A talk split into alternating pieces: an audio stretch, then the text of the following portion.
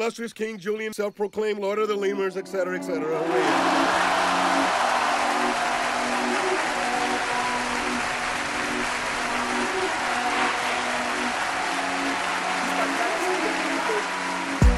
Well, hello. I I'm pretty excited about this movie entry. Um, a lot better than the shit we watched last week, but nonetheless, we are here.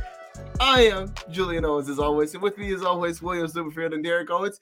Gentlemen, we have finally got out of the Tim Burton, Joel Schumacher franchise, the Hot the mess. inconsistency of that franchise, and now we're into the Christopher Nolan's trilogy. How are we feeling so far? Like, just you know, going around the room. How are you doing? Like, how are you doing? How are you feeling? Kind of a little bit after watching Batman Begins. You know, I don't need shots after taking this uh, or watching this movie. You know, this movie, this movie made me feel good. You know, made me feel good about Batman again. I didn't see any nips or butt shots or anything weird.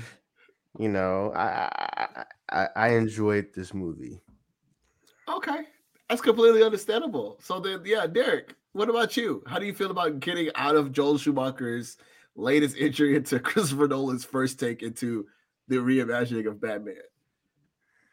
Well, as as for an extension for what William said from the the uh, terrible ice puns and the terrible knick-knack jokes to something a little bit way more um up to par is it feels good at this point. It it actually does feel good. As a huge Batman fan, realizing how how bad this movie was, and then getting into, I mean, not this movie. Sorry, let me let me scratch that. This is how great this movie was compared to you know Batman and Robin. You're like, wow, this is actually what happens when you give a director to do his creative control. This makes so much sense. Like, I can't believe that this movie is so good. Like, it's it's really good, you know. Um, and so it's it's a breath of fresh air. It's the best way I can explain it. It's a breath of fresh air. So um let's let's just dive into some general info about Batman Begins, and then we're gonna talk about our general thoughts about the movie. So on Father's Day weekend of 2005, Christopher Nolan has released his first of the Dark Knight trilogy, the first entry being called Batman Begins. This movie stars Christian Bale, Michael Caine, Liam Neeson, Katie Holmes, Gary Oldman, Cillian Murphy, which we're going to get into a lot of this acting stuff in just a moment, like how wild this was. We're going to talk about this in a moment. Um, and it was released by Warner Brothers. Its budget is less than Batman and Robin's. Its budget was 150 million. Yeah, it was 150 million. And its box office return at the time was at 371 million dollars 371.9 to be exact which means it was it was a good movie. Didn't make a lot of money but it was a good movie. Yeah. good movie. And as it stands right now its rotten tomato score from critics is at an 84% and its audience score which is very interesting and i can't wait to see what the audience score is for the next film. The audience score for this film is 94% I'm I'm pretty intrigued. I think that's a little high for this movie because the movie that's coming up, I gotta see what the audience think about that next film, but we're gonna get there later. But yeah, a breath of fresh air. It's a more dark, serious, more realistic approach to Batman, and I think I think it worked a little bit. But before we we talk about all of that, William, let's start with you you were the first one- you're you didn't watch this with us unfortunately i don't think any of these three films we watched together unfortunately but what were your thoughts when you first watched this when you were like eight or nine years old and what were your thoughts going into it now with a brand new set of eyes Um, I mean, as a kid, this movie really wasn't made for like little kids. at all no So, like, as a kid, I didn't really like this movie because it was like kind of scary. Um, okay to be fair, it was a little scary with the the scarecrow and some of the stuff in there is like really scary. And then like the movie's kind of dark, so for a kid, it takes a long time for you to get into it. Like you don't. It's so it's like a lot of it's like a lot. It's like a crime show, honestly. So it's like you, you know you growing up, my parents watched CSI and Criminal Minds and stuff, and like this movie felt like a CSI Criminal Minds with the superhero in it. You know, as a kid, as a kid, that's how. As a kid, right? I understand. So I was just like, eh, it's not my thing. You know, at that time I was on a Spider-Man high. So like that was, you know, that movie compared to this movie is so completely different. Like, you know, it, that movie was so this movie is so serious compared to Spider-Man, which is not as serious.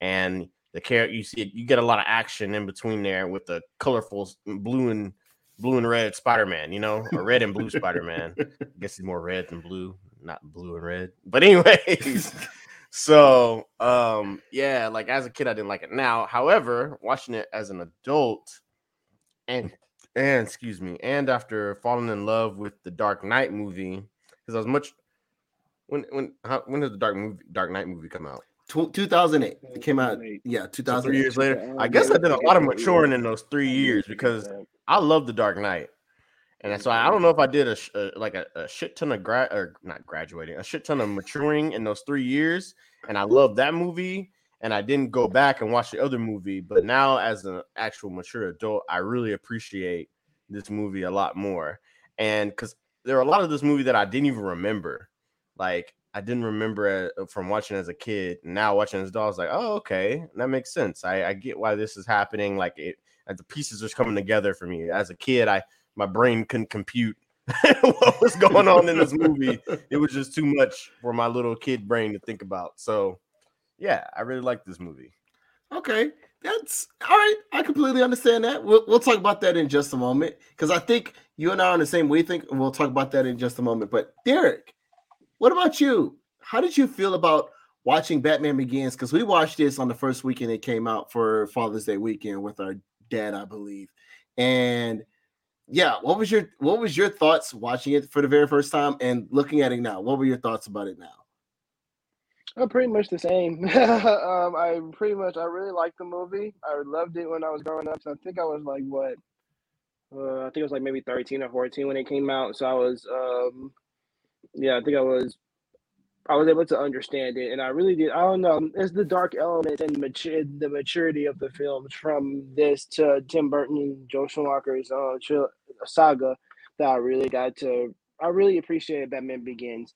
Like you got to know a lot you know a lot. Uh, you you even dive deep into a lot of these different characters, and particularly Bruce uh, Falcone and some other ones. And um, I just feel as if that for a true live action adaptation of Bruce's origin story, I think this one pretty much nailed it in the coffin. I think it was a very good entry to a new Batman franchise at that time. Okay. I think I think what's interesting is is I'm between both of you guys, which is so odd to say this because at one point, I'm not gonna lie, like I, I've I kind of reiterated when I watched when we talked about Batman Forever. Batman Forever was my favorite super I mean Batman movie of all time. So when this came out, I remember watching it, uh, watching trailers for it during the NBA playoffs during this time because they were trying to promote the movie. And I was kind of confused. I was like, why are they making another Batman? Why does this look so much different? I don't like it. Things like that. And when we went to go watch it on Father's Day weekend, I was like, William, I'm like, it's dark. I get it, but I don't know if this is what I liked. I don't know if this is what I wanted. I don't know if I wanted that. I wanted the flashy toys and all that crap with my Batman movie. Now, granted, did I have some chilling moments with the movie? 110%. But as a 11 year old kid at the time, I was kind of like, no, where's my gadgets? Where's my uh, my suit, my my heat seat suit? Like, where's all the the flash that I wanted out of Batman, right? And like William said, we're gonna get into how my taste completely shifted gears three years later with you know the Dark Knight. But again, we're gonna we're, we're gonna give y'all so much content for the Dark Knight next episode. I'm letting y'all know that now. This we're probably gonna have to cut that in two pieces. But anyways, I I kind of didn't like this movie at first. I was like, okay, it's a good entry. I'll watch it because we used to watch it all the time at Granny's house in 2005 in the summer and the summer of Yeah, I loved 2006. Watching it. I loved watching it over again. right like we would watch it over again but it wasn't one of those movies where i was like okay like cool we watched it it's like all right give you an example derrick and the audience probably might not know this but this is like me watching all the harry potter movies when you were watching it at the time it's like this is cool it's nice, but I don't care for it really. That's how I felt about Batman Begins.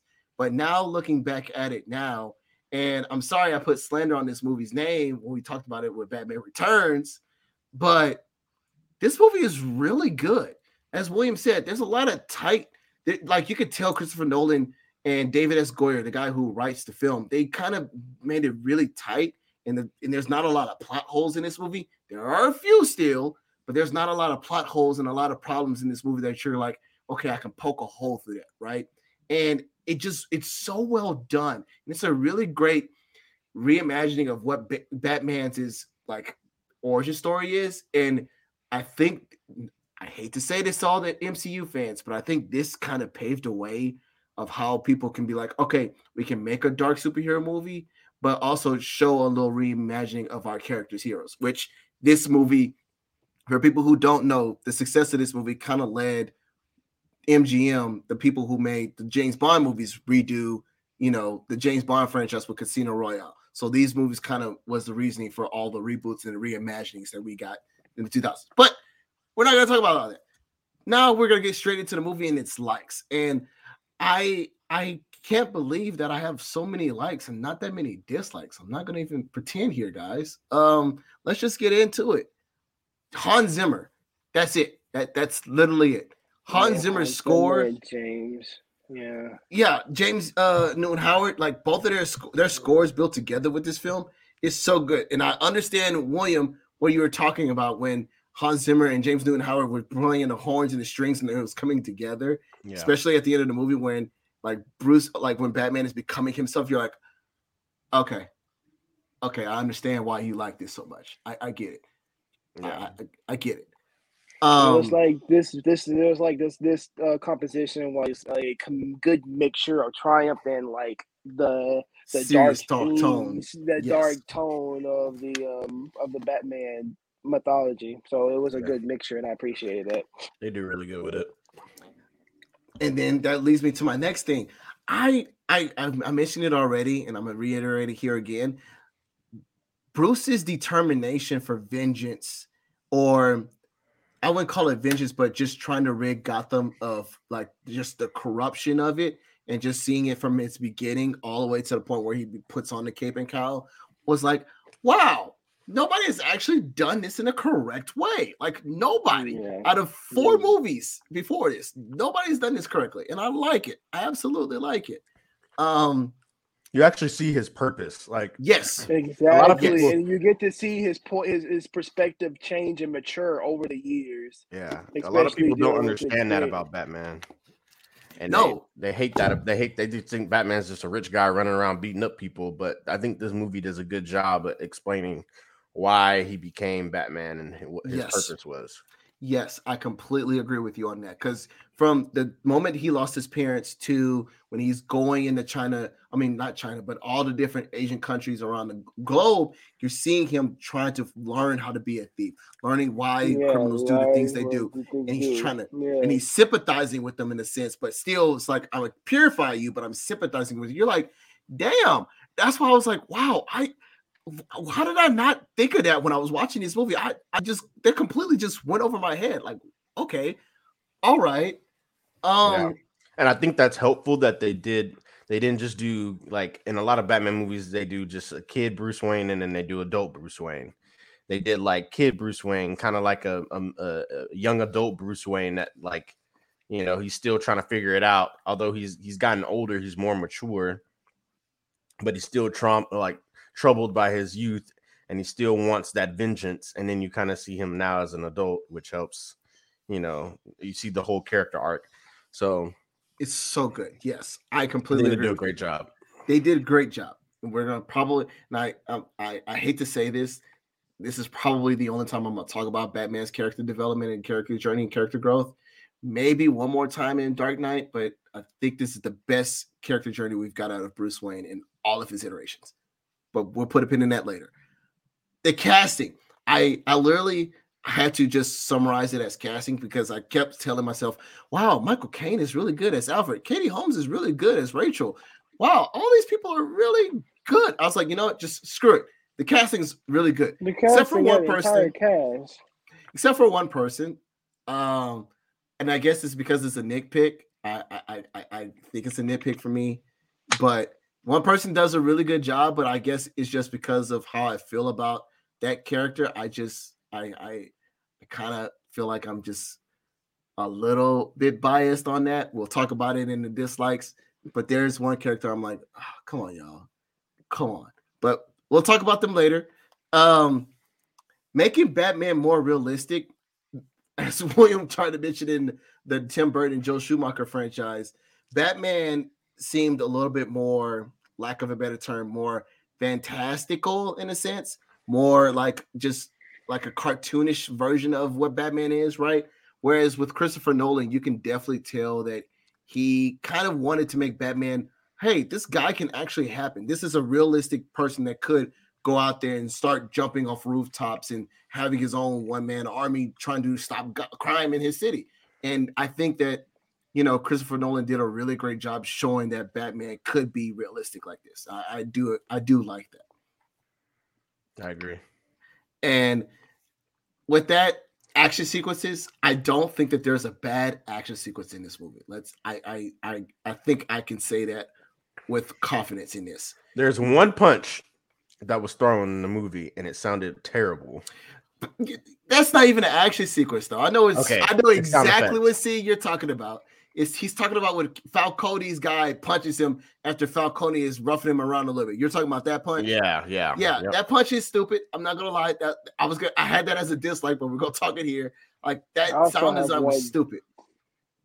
Oh, you you also have one that you didn't like either? Uh, well, it's all in general, but I'll wait to the dislike to say my dislikes about the fight sequence. The fight sequences are good. I just well, I'll talk about in the dislikes. Okay. So my thing is this at least with Batman, first the first introduction with Batman, which I think is also a phenomenal scene, you kind of see what kind of man Batman is, right? And okay, I'm putting fear into my enemies. Okay, I'm hiding in dark spots. I'm grabbing y'all and throwing y'all in different spots. Okay, bet. And then when he busts through the sunroof and come in Falcone's car and says, "I'm Batman," like phenomenal him jumping off the tumbler and doing rooftop, um, jumping off the rooftops of Gotham with the tumbler, phenomenal. That final sequence, I know, I hey, I know exactly where you're going at with that, Derrick. I think I, I think I figured out what that is, but we're gonna talk about that later in dislikes and questions because I feel like we probably got some problems with that scene.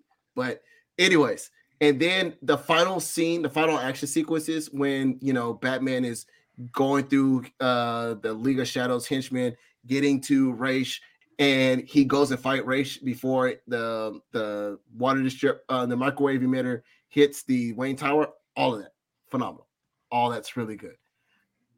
Leads up to guys in five movies. This is the first movie where the villain's plans actually make sense. I have that literally in all caps. Yes. The villain's plans make sense. It all makes sense. Like, I think it was a bit too much, but it made sense. I don't think it's a bit much. I think it's a really great idea because, like, oh, all right, see, now you're about to maybe get into it. Because think about it, right? A lot of cities, a lot of civilizations throughout history and time have imploded on itself based off of fear. Now, not the kind of fear that Scarecrow and Ra's are trying to pull out into the world, but fear nonetheless, in some way, shape, or form. That's how the Rome failed. Basically, chaos. Right. Chaos ensues and why civilizations fail. So Ra's in the League of Shadows was like, I mean, it's it stand the test of time. Why not just do it? But instead of just letting politicians do certain things to try to make it corrupt, why not just put fear toxin and just have them tear each other apart until the whole city burns down to the ground? We'll kill the remaining of them, and then we'll start from new. That's not a bad idea. I I, I don't think that's a bad idea. You don't like it. I just I, am not saying I don't like it. I don't. It's not that I don't like it. I really, I really did. I thought it was a really elaborate plan on how they was able to do that, and of course, use Wayne's technology and all that stuff to be able to meticulously and actually strategically plot it all. My only issue is that I don't know. I guess I feel as if it's a, a bit. Oh, uh, I don't know. Maybe it is a bit much because at the same, I don't know. That's just my so, take. So I I can I, understand how you feel about that because that's how I feel about the movie that coming up that the movie that's coming up in two movies from now. I'm not gonna talk about why I feel that way just yet. Yeah, But that the movie- That right, the movie that comes out in- yeah, right, we'll the movie that, movie that comes out in two times from now. That's why I was like, I don't know if I agree with y'all that that movie's good because it it it it, it, it kind of loses quite a lot and it clashes with a lot of things that happens. But we'll get to that movie when we get there. But But this I- one was way more subtle than the the then next the, two then the, the next the next movie, right? The next two new movies. After watching Yes. this, I'm like, okay, because now I even I'm not gonna lie, I watched uh, ahead of time the Dark Knight Rises recently. I'm like, okay, but it's still one of my top three favorite movies. It's top it's still top one of my top three Batman movies. But Okay. I just feel as if you know the all things like this, the negative side effects against the stuff, and like not even with the kids. Some people might not be affected by it, but Uh, you're right. It just it. It just shows you how they was able to use the toxic to tear the city apart. But I don't know. I guess I just feel as if slightly just using the gas to purposefully. Instead of probably using another plan that the League of Legends are more famously using, like actually going into the inside and taking down, you know, organizations and Like stuff like that. doing assassination attempts and like literally trying to kill all the mob crime mafia and stuff like that. Yeah. I get you. So this is so this is so this is yeah, so this is fine. This is fine. But I just feel so. Uh, uh, I might. Okay. Yeah. It's just it's just a small rebuttal. It's just a small rebuttal. I get you, I get you, but it's it's more of like I I I feel like uh a movie about Batman trying to figure out why the League of Shadows is assassinating crime bosses and why he's trying to take over the political realm is not as a great of a first movie versus hey I partnered up with this guy that has a fear near to- uh, fear toxin that literally can kill people on the inside and make them go crazy on the inside out and Yeah, Batman has to stop would- that. I think that's a better movie than literally what we have in the comics, in my personal opinion. In my personal opinion. Okay, I'll take that. I'll take that. Because that would have been a long two-part probably movie. yeah, it would have been. I don't think we are ready for that. For our first Batman movie, I would have been like, bro, why are we starting with this? Come on, bro. Come on. Let's not do that. Um, and I think the last thing that I liked is the practicality of this movie. A lot of practical effects were made for this film. There's not a lot of social, there's not a social, there's not a lot of special effects in this film. A mm. lot of this was practical. Even the tumbler, oh, ah, I still like this Batmobile. I don't know why. I still like it. It it it it, it it's really good. But besides the point, I I It's like. original and it's the best. It's I wouldn't say the best. I still like Tim Burton's. And It's the best. I still like Tim Burton's Batmobile. I'm sorry, y'all. I, I, I'm, I'm still on that Batman Batmobile. But this is a strong I know because it it's more it pays yeah it pays homage to the to its comic book uh, Correct. uh, source material. Whereas this this is a military. Yeah, This looks like, like, a tank. right. I This is a mobile I tank. love it though. It's a mobile I I do tank. love it. It's- I do love it. I, it's like it's like when you imagine Batman's Batmobile all bulletproof, all just. Know it's way too military, but just the way that it looks and all its capability, I'm like, damn, this is the Batmobile. I like. I, I hate what happens to it. Um, you know, foreshadowing, but I don't want to say anything. But I mean, I get it. I get it. Like I said, it's fine. I get it, but I'm I like it's like I said, it's my second favorite Batmobile. All right, it's my second favorite. I don't know if we'll stay at second due to the movie that comes out in March, but it's my it's my second favorite at the moment. It's my second favorite, so I'll, I'll give it that. Um, any likes that I did miss, gentlemen, that that you guys want to bring up about this film? although this is going to be a um, some of it's going to be a dislike in my next topic, I do love the establishing shots. Okay, Okay. Small little like I mean, I the cinematography is beautiful. I'll agree with you on that. The cinematography for this is beautiful. Especially when you see Um, Bruce, probably his first night as Batman on top of the on top of that building, just uh his silhouette and his cape just Crawling over that gargoyle. wind. Yes. Yeah, I was Yes. like, oh my god, that looks like that looks like a shot of Bruce that I'd see in the comic books. That is perfect. They did that perfectly. And I'm gonna give this man a shout out. It is Wally Pfister. He is the guy who did all of the movies for the Dark Knight trilogy. He did also Christopher Nolan's two other movies, which were Inception and Memento. So just want to give this man a shout out. This dude knows how to make a Oh, so movie. he did that. Okay, Yes. cool. Yes, he did. I think I think that the city um I, I know in the in the next couple movies it, it won't look as as Beautiful. Gotham-y Yeah. as this one, but this one looks Gotham. It looks like a Gotham. You know what I'm saying? Like I, I think it does. Okay. Uh, in, in some scenes, it, it definitely looks like a like it's not as gothic, but I think they they at least tried really hard to make it look like a Gotham, with the Wayne Tower being the biggest building in there, and then like okay. the and then when you go to, when they go to the scenes where it's like the slums, you see all the webbing on the on the buildings and like All the it- it's very cabling and all dark, that, how and it's then- dark and gothic. Okay. yeah, and at night the lighting looks really good and looks like yellow Yeah. and dark and so I think I think those things look really good. Um, you know, in the movie, it it, it although I know later it, it definitely looks like a Pittsburgh or it looks like a Philly. Like- this one I feel like it doesn't look like uh, I I know compared to the other movies, this one doesn't look like a Pittsburgh or a Philly. I mean, it looks a little bit like it, it's a real city, which I like because I I like compared to the other movies. The other movies kind of look like it, it- I. I know y'all don't agree with me, but to me, they look like they were they, they it's definitely built on a movie set. Like it looks like a movie I, set. no, hundred and ten percent. I'm not gonna argue with that. The, Wait, like the last movie? four movies, last four movies we just got done talking about, all of them, I could definitely see like, All of oh, that's a movie the set. Yeah, Yeah, all of them look like movie movie sets. sets. I like that. I, I mean, I like I, I appreciate the design of the movie set, uh, like uh city, you know, and them trying to make it look like a comic book. But I think this one looks realistic, and then they add some stuff on top of it to make it look like Gotham and the lighting and the other things. I think that that helps it look look like Gotham. Um, Okay, hold that thought because I want to I want to dive deeper into that in just a moment because unfortunately I have that as a dislike and I'm explaining why I have it as a dislike and letting the audience know Gotham will continue to be a dislike for the next two films because I, it's the truth. Like we're gonna talk about it, we're gonna understand why. Like I I and I like what William is saying because it's the truth, right? I liked Yeah. how, lack of a better term, that they kind of made Gotham a classist fascist city, if that makes sense. It, it's like, okay, here's all the elites, here's the slums, and we have a monorail, a monorail system that kind of focus and, and kind of goes around the entire city.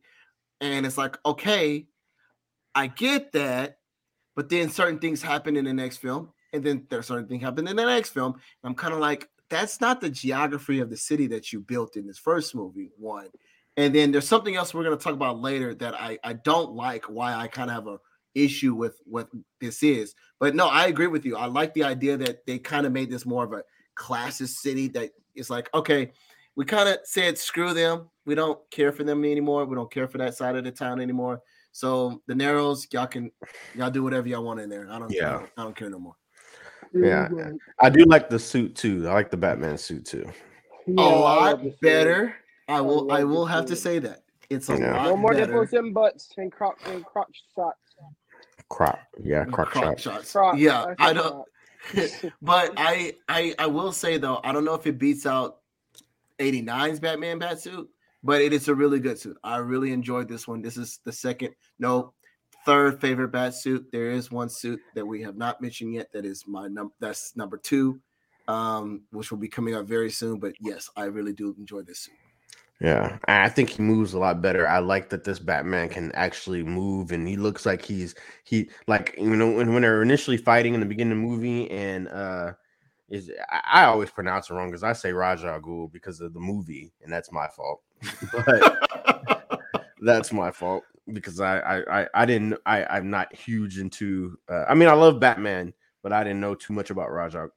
Is it Raj Raj Raj Raish, Raish, Raj Raj Ghul? Raish Anywho. Al Ghul. Yeah, go ahead. Just Raish go. Al Ghul.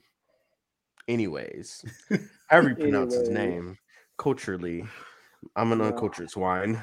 Um, however you pronounce his name, but I, I whenever they're fighting, um, and uh, he he's naming out all of Bruce's like different uh fighting styles, like he's like jujitsu, and he's like you know the different whatever ones that he's naming out.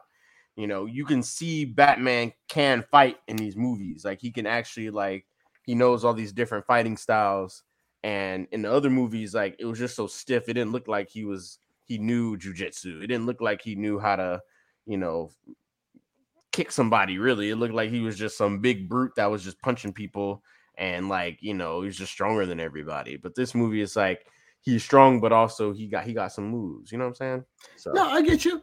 Because I was gonna say that um, I was gonna wait for um wait for Easter eggs, but I'm gonna just bring it up here. To your point, the costume design, uh, Lindy Hemming literally said, "All right, we're gonna take that suit that happened with like Batman, Batman Returns, Batman Forever, and we're gonna break it into pieces for Christian Bale. So yeah, he it can looked be very to- modular. Right. So he could be more flexible in the suit. Unfortunately, in this suit at least, he still wasn't able to turn his head as well, but he still was able to be more flexible, be able to like show off his movements, things like that. Because as William mentioned, they made it modular so he could be more flexible and it was a lot lighter, almost 30, 35 pounds lighter than George Clooney's suit. So yeah, it wasn't as much weight on him when Christian Bale was putting it on. He still hated the suit.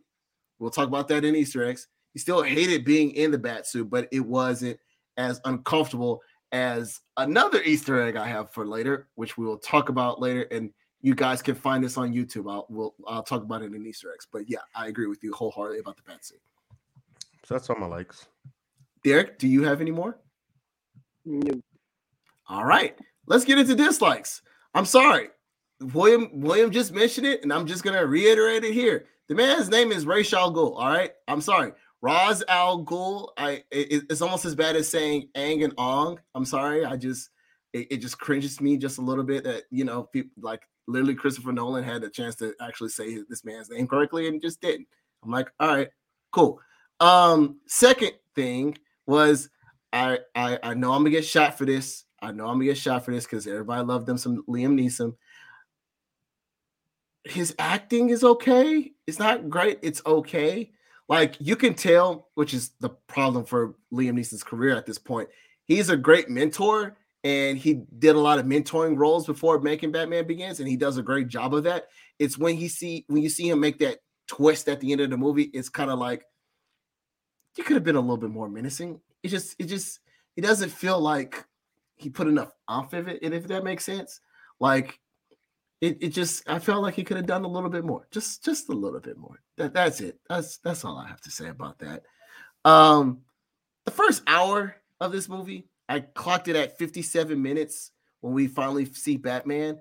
The first hour takes a little too long. Shave about Yeah, five I, to I ten minutes. wrote. I definitely wrote down it was a slow burner. That was one of my dislikes. Yeah, Yeah. it was definitely a slow burn, and that's probably why as a kid I didn't like this movie that much. Because it takes Yeah, too long to get to the point.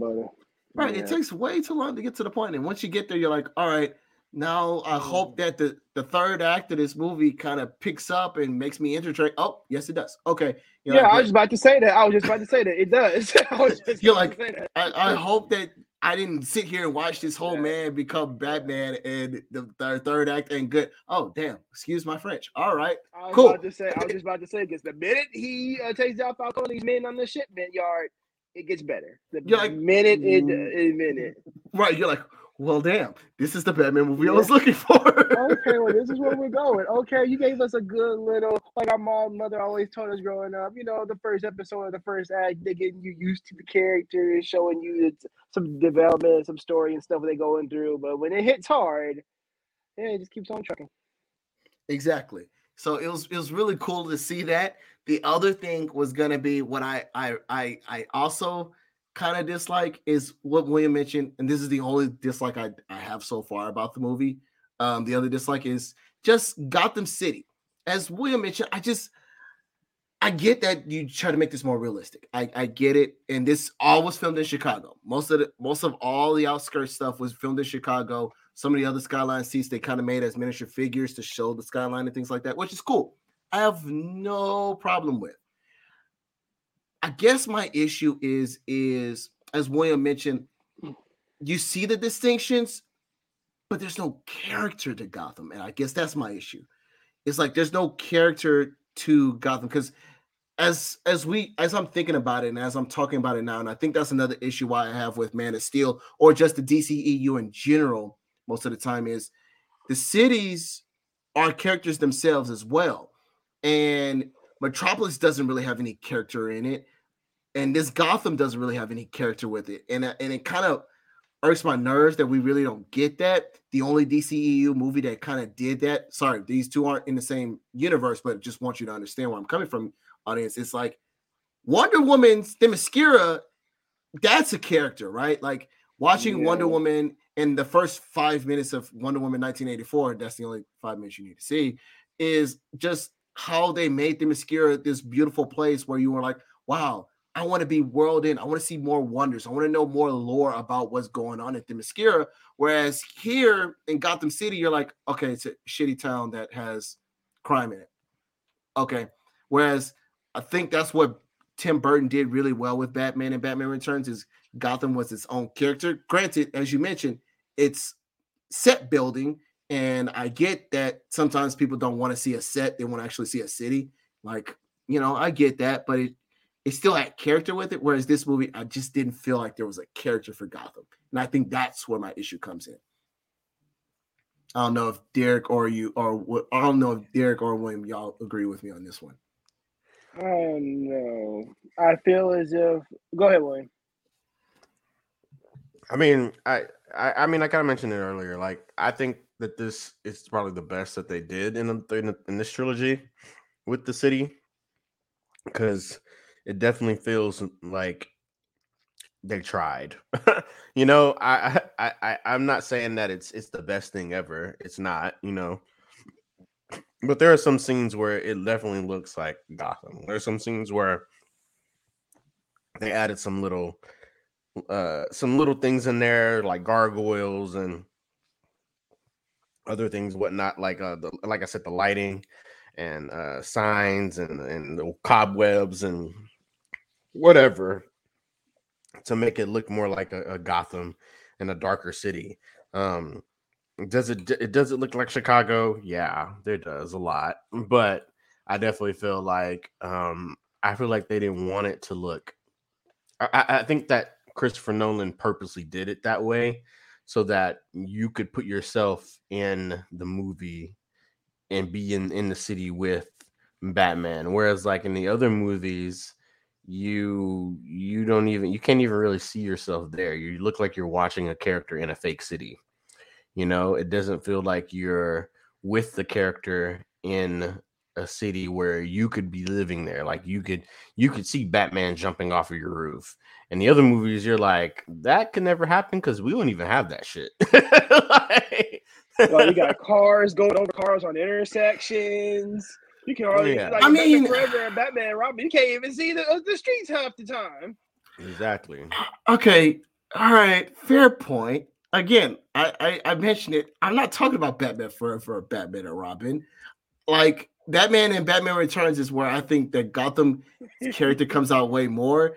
I do agree with Batman Forever and Batman and Robin, where you're like, bro, where's where's where's the streets at?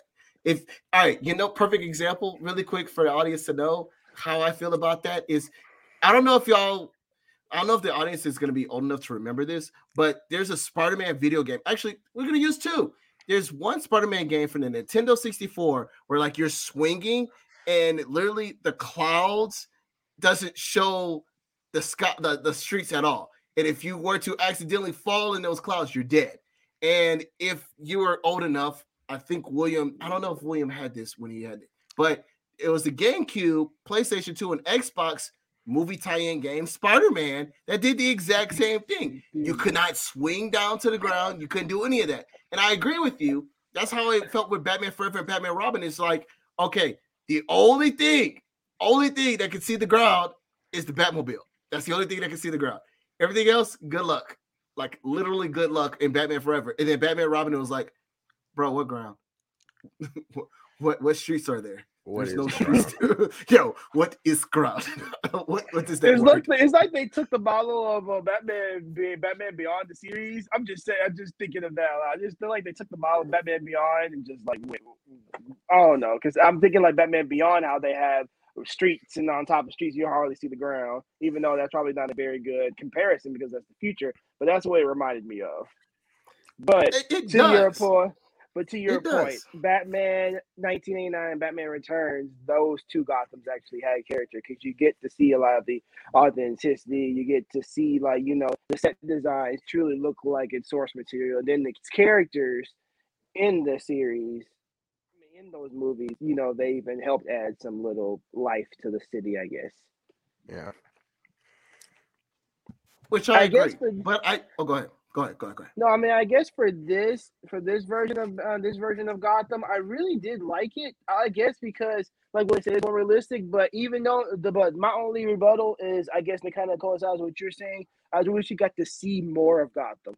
I feel as if they were trying to do what they could to show, um, you know, show life in Gotham because they brought Bruce like, well, you know, Kate brought Bruce to the narrows down to the slums to kind of show, you know, it's not all high and it's not all um beautiful and glamour and all that other and all that other stuff. I just feel as if that we just wish we got to know got to see more about that. If that makes sense. It does. It does make more sense, and I guess the, I guess the best way to say this is hopefully, in some iteration. I don't know if we're gonna get this in 2022's Batman, but I wish in some iteration we'll get some of that more character, the more how they can blend the two. Will we? I don't know, but we shall. We shall see.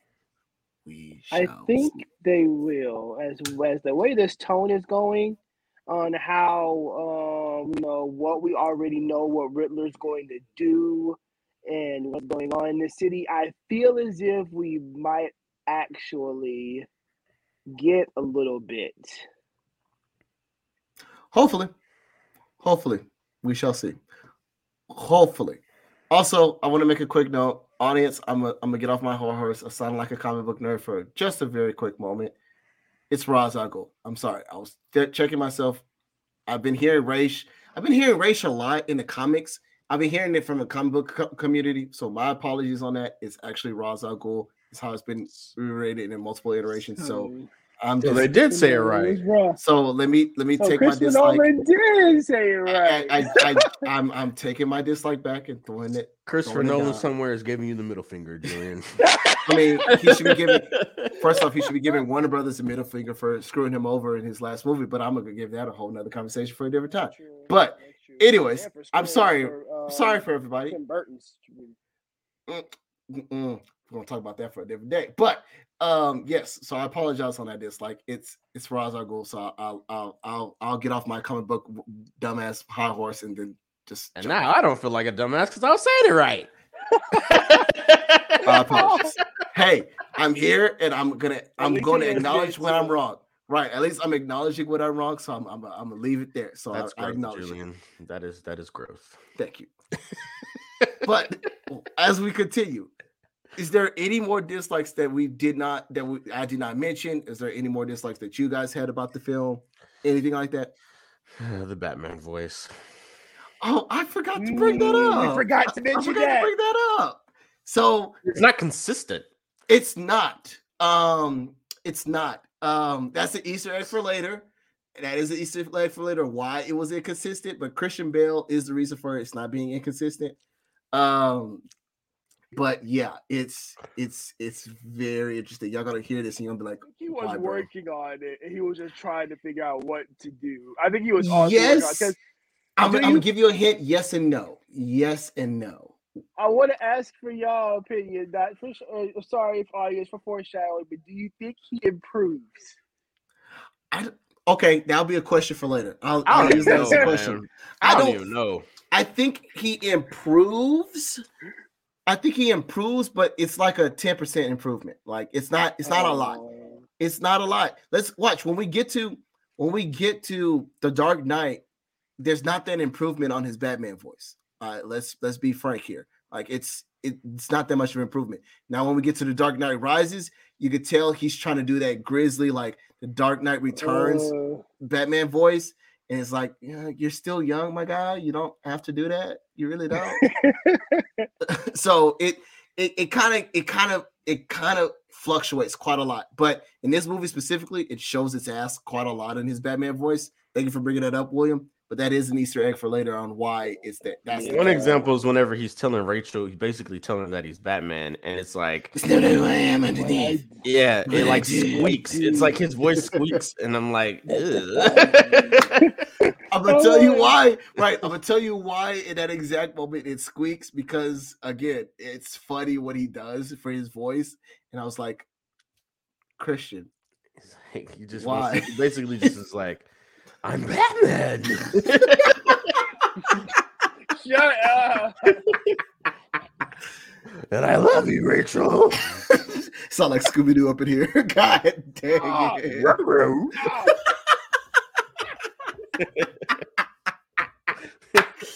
I'm not playing. Y'all get on my nerves. Oh, but it's funny though. oh man. It's But funny. but when he first comes to the scene and you, you're like at the warehouse scene where he's beating up those guys, he's like, I'm Batman. Like that was all right. That wasn't bad. It just it wasn't doesn't bad. it just gets worse as The the fa- well, the. I was gonna say the best time he used it was when he was talking to Flash. That was the only time it worked really well when he had Flash and he threw him upside down and he was like, "Where are the other drugs going?" yeah, that one was good. That was, That that one was was the good. only time where it was like, "Wow, you really, you really put into put in some work to get interrogation." All right, Yeah, cool. I see you. interrogation. That was a good scene. He was interrogated. That's what Batman does. He was interrogating. Yeah, he's like, I can't get this one wrong. Out of all things that I can get wrong, this is not one of them. yeah, that's what Batman is famous for, especially in Justice League the animated series. Like, if you get that wrong, buddy, just, We just clock out for me. Right. Go ahead and clock out. but any other dislikes you got, William? Um, I, I, I, I don't think Rachel's that good looking. Katie Holmes? You don't like Katie Holmes? Really? Like Oh, she she she looks like she's trying to be somebody else, and I can't make out who she's trying to look like. Now she's the better Rachel than the next Rachel. I completely and utterly agree. We're going to talk about For why sure, that for sure. happens. Right. We'll talk about why that happened in the next podcast. If the next Rachel is like, I feel as if the next Rachel, she's just like, eh, I think I'm here to get a patient. Well, we're know. gonna we're gonna we're gonna talk about why Jake Gyllenhaal's sib, um, sibling or family got put into that movie. Yeah, it's I believe it's Jake Gyllenhaal's sister. Don't don't quote me on that. I can't remember. I can't remember specifically. I think it's his cousin or his sister, one of the two. But she's related to Jake Gyllenhaal, and she was put into the movie last minute. Again, I'm I'm gonna go into way more detail, but let's just say she kind of got just- thrown into the movie. she.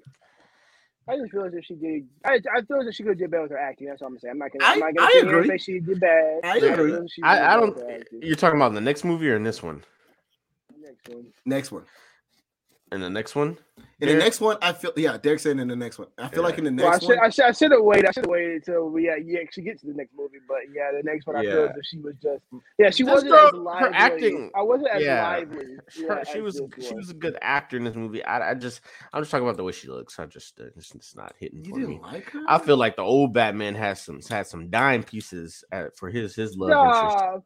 Hey, Hey, look, Those Batman much does have one. Batman does have a, a, Oh, well, I wasn't gonna say a dime piece, but he does have a beautiful woman that comes up in two movies from now. Which- See, I, I I just feel it like becomes a homicidal man. yeah. What- what we Not, no, we're not talking Oh about no! I her. had, to, I had to. I know. You had the wrong- I was Oh, about to say, oh, you you're talking about the other one, one. 'cause Not I, that I was thinking. I was thinking about her, but I totally No, forgot. not to that girl, about the other one. The other one. Yeah, the other Or- one. Yeah, I'll give her some credit, but yeah. Uh, Y'all don't Maybe like it's just my she's still not my favorite cat. Y'all don't like the girl. Y'all don't like the girl from from um Inception. Oh, we're gonna get into that one two movies from now. Jeez. Okay. All right. So you didn't like Katie Holmes as Rachel. I will put it this way. She Rachel did seem like um a damsel in distress that wants to be independent in a sense. I have no problem with that. Like I really don't. I have no problem with that. What I mean by that is like, you know, movies like to have a damsel in distress and literally that's what she was for the first like first two scenes when Batman's around and then all of a sudden she gets a oh, don't even know what you call that. The little thing where she shoots and it like gets electrocute people, whatever that was. All of a sudden she becomes like her own independent woman and I'm like eh, rolling yeah, whatever. I mean, because isn't that, isn't that what Bruce gave her though? No, that's what she had. Remember, she shot Oh. Batman with it when she when he first That's revealed right, herself to right, her. That's right. That's right. That's right. So it's just like, all right, okay. Oh, oh, this is supposed to be. I, I meant to say this in my likes. I this is a like. Sorry, we're on dislikes, but I I think they humanized Batman a little bit more in this movie too. Like, Yeah, Yeah. I think that in the other movies, they, he was he was just Batman. Like he was just he, when he be, when he put the mask on, he was just Batman. He was "Ugh, I'm Batman. I'm dark, but I like women. like, but in this I movie, he's like, myself. yeah, he's like humanized. Like he like the little kid that's like, you know, they don't believe me when I talk about Batman in school, and then he hands him the little toy or the little thing. Hold, hold that. Put a pin in that because I have problems with that. Just hold, hold that. Do we know what even what it was though? Was it a weapon? That doesn't matter. I'm gonna talk. We're gonna talk about that later. We're gonna t- we're gonna talk about that later because I Oh, yeah, I that's, understand what you mean by that, and I I, I get where you're coming from because you're trying to humanize Batman, but at the same time, I question mean, we can't give kids weapons. Yeah, we one, but there's another bigger issue that I have, which again we'll talk about later. I can't. I, I don't want to spoil it for questions because Okay. that's one of my biggest questions that I have for this film. Because I was like, Bruce. So we're, we're gonna get into that later. We'll, we'll we'll we'll get into that later. But, I like, uh, but I do like that they humanize Batman, I agree with you. I like and they, he and, they- and, and they don't make Gordon a complete idiot. Gordon was Gordon was never an idiot, and I I appreciate that Batman Gordon is. Forever. We're not talking about Batman Forever. We're not talking about Batman and Robin, but Yeah, Commissioner appreciate- Gordon is actually a very great commissioner. Yeah, I think they did pretty well here. I think they did well too. Mm-hmm. I think they. Did I agree. better. I agree. I just wish that Justice League would have done better with our Commissioner Gordon that we got. So now all I can do is hope for Batgirl when that movie comes out later on HBO Max that they actually do Commissioner Gordon justice. Oh, I'm sorry. I, I'm getting confused looks. So you didn't know DCEU is going to make an HBO exclusive movie with Batgirl and she's going to be introduced into the DCEU. Um how they're doing it What makes- even is the DCEU like right now? Like, so, so to your who's in point, it? Who's not in it? Like what? Here to we- your point, wait, and hold on, here it hold on, hold on. To his point, I sorry, we're gonna do a mini rant really quick. To his point, in the movie, guess who's gonna be Batman? Guess guess who's Batman? Is No, it- Michael Keaton. Uh, oh, Michael Keaton. Michael Keaton is Batman in this. So I was like, so wait, we're just I know Ben Affleck said that he doesn't want to be Batman, but if I'm if I'm right, how is Batgirl going to be in the DCEU when Michael Keaton is Batman? I don't I don't get it because Ben Affleck is Batman in this continuity. So how does that work? so it is is. It, it's Is this before the Flash movie? But then that doesn't make sense because then that means Isn't Michael Keaton like an old man? Yes. So that's why I'm Mhm. confused because it's like, so does that mean that Not there's two unless- Batmans roaming around unless- or that the worlds collide? Like, what are y'all doing? Like, what? I don't. Unless it might be on make a make different sense. timeline. Because what is this Batman movie that's coming out? Is that part of it too? Oh no, it's uh, it's not in the DCEU at all. It's its own standalone thing. Oh, so Why? this th- this Batgirl movie is gonna be part of the DCU, which is in line with the Justice League, Man of Yes. Steel.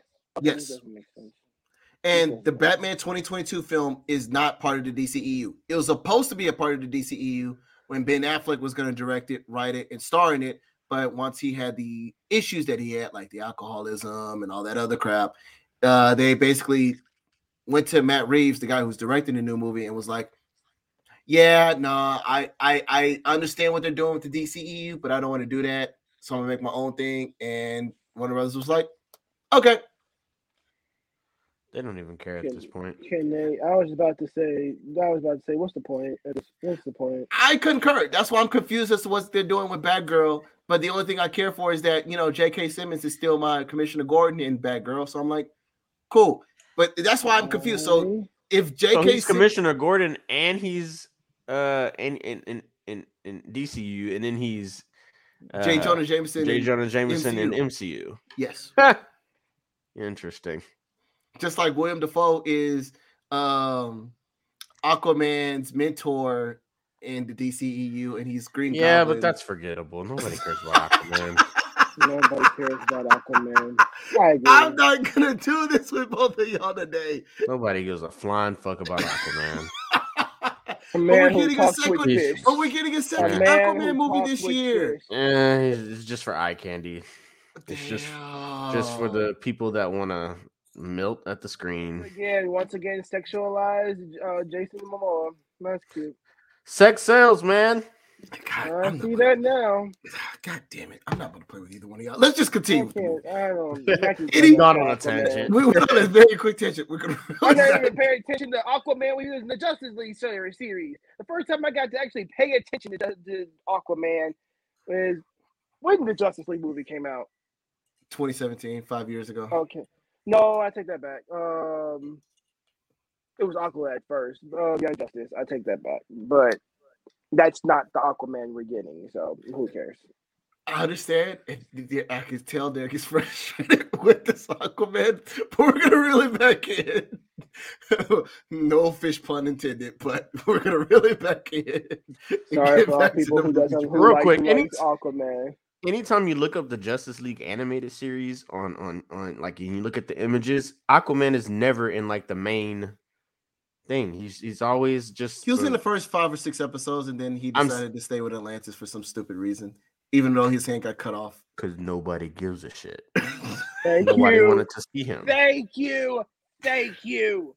I'm might reeling this still a back in. side character. I'm rolling this back in. We're going into. We're going right. That's just we have no more dislikes, one right? More, I have one more dislike. I just okay, hate the cuts between the fight scenes. Some of it, like okay, all right. I, It's I was gonna say that too. I forgot about I that. I hate the Jason I- Bourne cuts. I call them the Jason I Bourne action hate cuts. them cuts. Like I was really getting into the fight with him and Roz, and like, bro, like, and then uh even other scenes, I'm like, bro. So So I get you, it. you, I can get it because you want to make it more realistic and whatever. But even specifically in the prison brawl in the beginning of the movie with Bruce, like you could see some of the hits and stuff like that. But then again, I I call it the I call it the Jason Bourne action cut sequences because if we go back and watch the Jason Bourne movies, those are the movies that started this stupid crap where I cut in the middle of an action and then cut to another shot to show the impact of that hit. And I'm like, I don't like it, but with Jason Bourne, it makes sense. Batman, it makes zero to no sense. Like, Zero. I was none. so mad. I'm not gonna say I was so mad because I really love this movie. This is still my second favorite Batman movie, but I was just so disappointed. That's what I should say because I was like, Okay. I was getting into Okay. the fight, and I was like, dude. and it cuts away, and you're like, Ugh, "Can I see the punch?" All right, fair, fair point. All right, fair point. Okay, maybe that's one dislike we can say about the action sequences. I do still Yeah, love most of them, but all the punches that Batman puts in, especially when he's trying to like show himself in the beginning of the movie, you're like, how many cuts you gonna put in this fight, man? Like, come on, Yeah. Come on, bro. Especially the final training one. I was like, that was the biggest cut.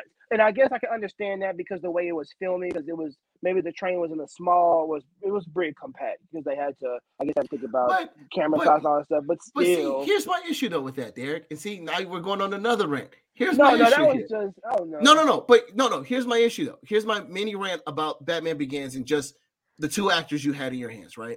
We're talking about Liam Neeson, right? Liam Neeson did Phantom Menace just like six years prior.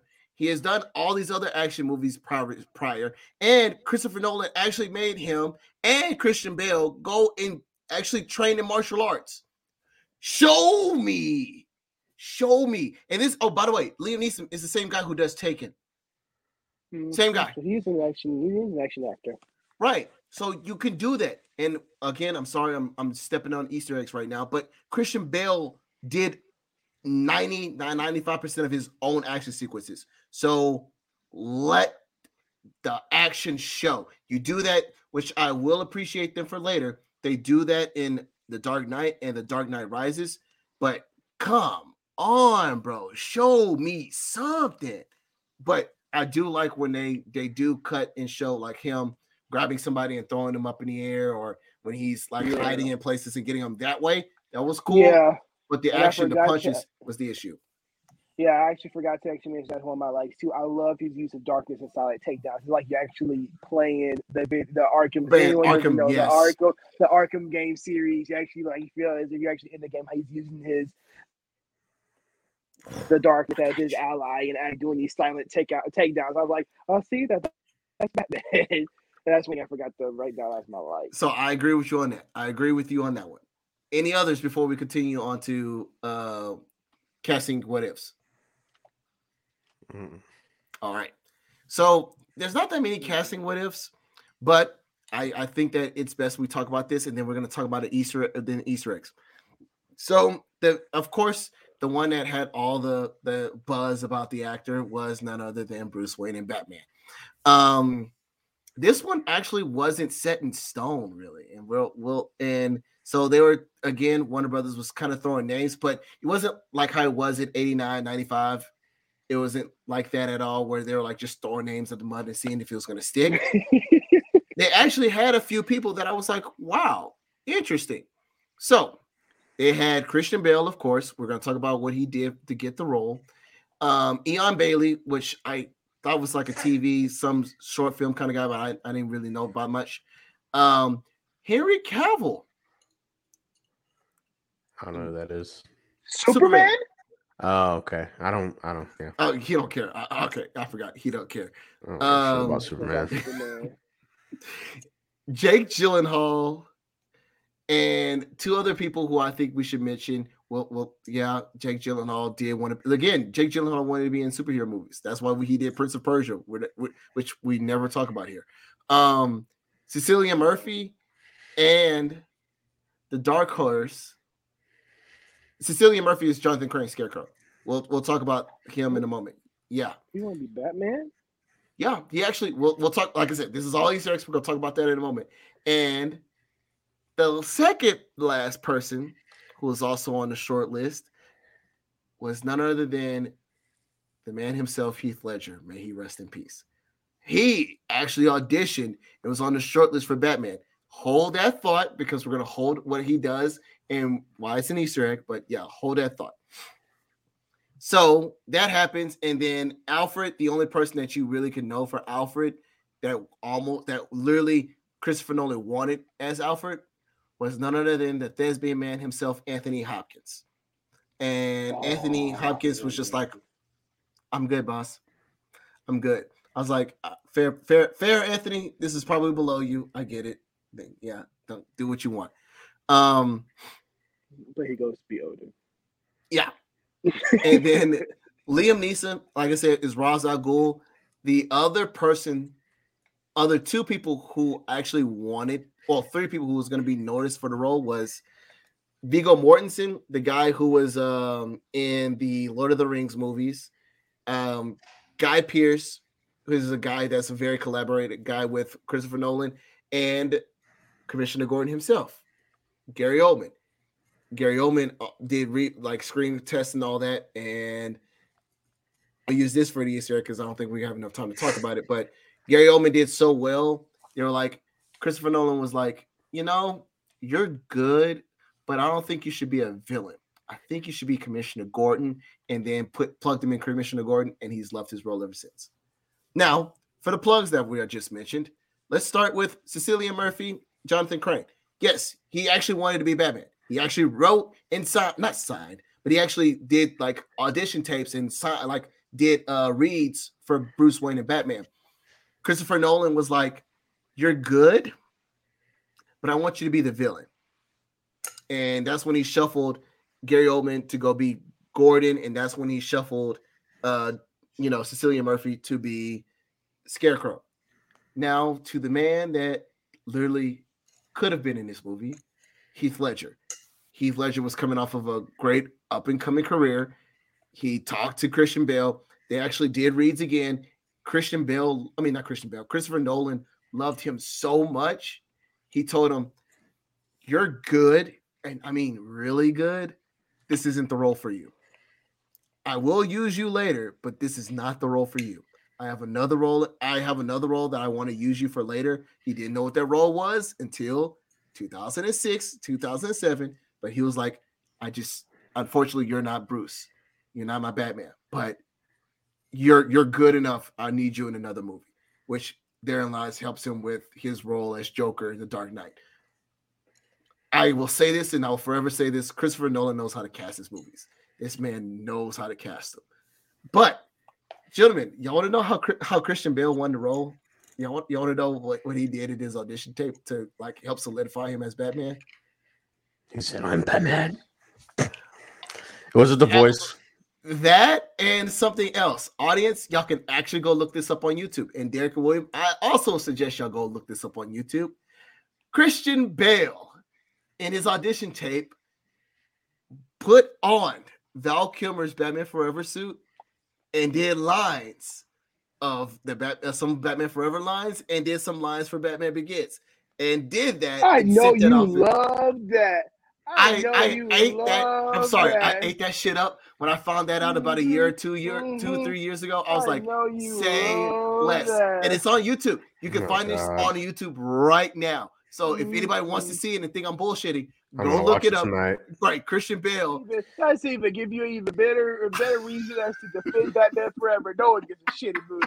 You, I know you was eating that up. I ate I that did shit up. You know I did. You know I did. Look up. Mm-mm, mm-mm. I can only imagine. Oh God. So yes, that's how Christian Christian Bale kind of lobbied for it, and you know Christopher Nolan was like, "All right, she got it." That was cool though. That was cool. Um, what's weird about what I'm about to say. So, most people don't know, but Christian Bale just got done playing this movie called The Machinist. He was like maybe a hundred pounds, like almost close to 80, 90 pounds. Because this movie is about somebody who's like very sick, and literally, if you go watch the film, so Christian Bale, literally, you can see his bones and mind you, this movie came out like a year, a year and a half mm. before Batman Begins, and literally, his personal trainer had to help him gain a hundred pounds of muscle just to go be Batman. Like he literally in six weeks had to learn and get a hundred pounds, and literally do a regimen to gain all that weight back. I was like, okay, to the voice, to the voice. Oh, uh, actually, let's start with action sequences. As I mentioned, and I hate this for Christian Bale he did all of his action sequences except for the Batmobile. They would not let him touch it. They would not let him be around it. He did not drive the Batmobile. I would I would be pissed if I was Batman and I was not able to drive the Batmobile. Yeah, he was not. Not at all in this movie. I had to double check. Wow. What was At that all. scene that whenever him and Lucius was doing? What were they in? Um, it was it, it was they wouldn't let him drive it, so they were they talk about it. Oh. So the by the way, this is a Easter egg for later, but the Tumbler had like two other people driving it, and some of the real some of the actual tumblers had like an actual steering wheel that you can drive. Only stuntmen were able to do that. So when Ray, when Lucius and Bruce are like driving in a test, they're literally having somebody like drive them as as Christian Bale's playing to actually drive the Batmobile. The only time he was actually inside the tumbler. Yep. Yeah. Trifling. Wow. That's trifling. And speaking I wonder of, why. Why didn't they let him drive it? Speaking of each tumbler, guess how much that mo- that tumbler cost? Just guess. I say hundred Each tumbler, huh? A hundred thousand. A quarter million. Try a quarter million. And they are Okay, that's actual. Right. There were actual functional vehicles. Whereas I didn't mention this in all the other Batman uh, Batman films, but all the other Batman mo- uh, mobiles, specifically the 89 and 91 one, I mean 92 ones, both of those were not they were drivable, but they could only go about maybe 50 miles an hour. Batman Forever, they didn't really try to drive it as much. They try to keep it in that same speed limit, so they really didn't drive it as much. And and Batman and Robin, it was going about 30. Let's let's be honest here. Probably the- that's just props. Right. The tumbler, again, Christopher Nolan wanted this to be as practical as possible. He literally built the tumbler from the ground up, put an actual engine in it, and the car could actually go over 100 miles an hour. That's how fast the tumbler could have went. So, Big that thing is. Oh my gosh. exactly. Miles an hour. that thing was an actual working vehicle that actually could do things. The only problem why it couldn't pass any driver's test or register as a vehicle is because you can't see the back because it doesn't have a, uh rear view mirror. You can't do a rear view mirror in that film. I mean that mobile. But yes, it was an actual functioning vehicle. They spent about I want to say about three to five million on just building the tumblers and having copies of them. But because of that, Christian Bale could not touch them because they were that expensive to deal with. Is it the same like- rule for the next film? I don't know. We'll we'll cross that bridge when we get there. But at least for Batman Begins, yeah, he was not able to drive. You know what? I would say this. It would make sense as to why they got rid of it in Batman. In, in, in, the next film. That would make sense. It's like you know, what? we're not gonna Hmm. spend no money. We, this much we're not gonna shave. Yeah. hey, we we can shave a couple of million off the budget. Can shave a yeah, we can shave a couple of million or or yeah, we can shave a couple of million. it's like that makes sense. That makes sense now. Now, to Williams' point about his voice, um, most people don't know. Yes, he is actually yelling in most of those scenes, and that's actually Christian Bale using his voice to do that. What happened is in some of those scenes that you're hearing him, William, he's been filming his Batman scenes back to back. At some point during production, and I He lost think it was voice.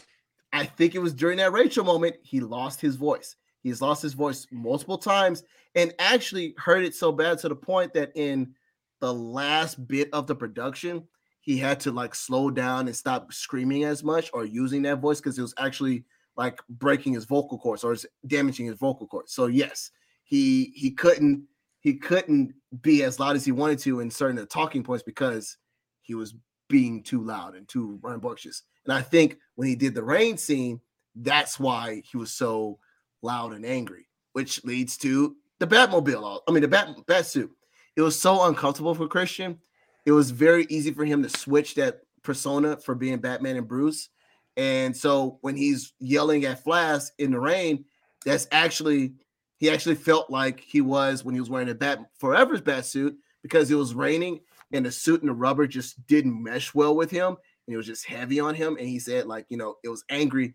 He was kind of angry for being in that suit for so long. So, yes, when he's yelling, he's actually yelling. So, all those factors is the reason why his voice is very inconsistent in all these movies. I'm like, ah, exactly. Huh. He seems so angry. yeah, now we know why. Now He's like the why. Hulk. I'm always angry. You want to know my secret? You want to know my Oh, secret? I'm always angry. Always angry. Um, and the Oh last my god. the last couple of things I, I thought that was cute about this movie was like Liam Neeson, because at the training academy, he was so much taller than most of the ninjas. If you go back and watch the League of Shadows like training sequences, most of them are either on wooden blocks or they're higher or hiding because they didn't want to show that Liam Neeson was way much taller than them. And a technical thing I think is cool uh Christopher Nolan didn't believe in having two people filming like two units filming the movie by himself. He able he was able to film the entire movie in 4 months and he was over the entire production. Most of the times when you're doing action se- action movies, you have a first unit, second unit, third unit. First unit is the one who does most of the movie. Second unit does all that scenes and scenery and stuff like that. And the third is the one who picks up all the crap that we need to do reshoots on. Christopher Nolan said, scrap all that. I wanted to do a whole unit by myself, and I'm gonna make this movie correctly the way I want to. And yes, he filmed all of this on one go for 124 days. I said, damn. Okay, sir.